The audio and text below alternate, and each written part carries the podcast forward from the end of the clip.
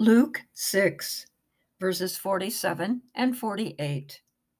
I will show you what he is like who comes to me and hears my words and puts them into practice. He is like a man building a house who dug down deep and laid the foundation on rock. When a flood came, the torrent struck that house but couldn't shake it because it was well built.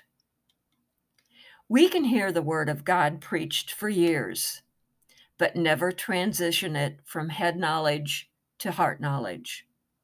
We can acknowledge it as infallible and divine, but until we actually put it into practice in our life, it's all just nice words. For God's words to make a profound difference we need to do what James 1 2 says. Don't merely listen to the word, but do what it says.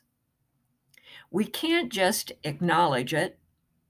We need to receive it as the truth, embrace it as real, and obey it by conforming our actions.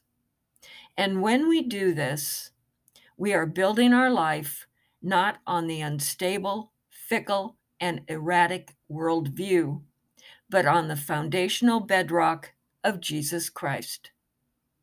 So when the storms of life come, and we all know they will, we can stand strong against them because of Him.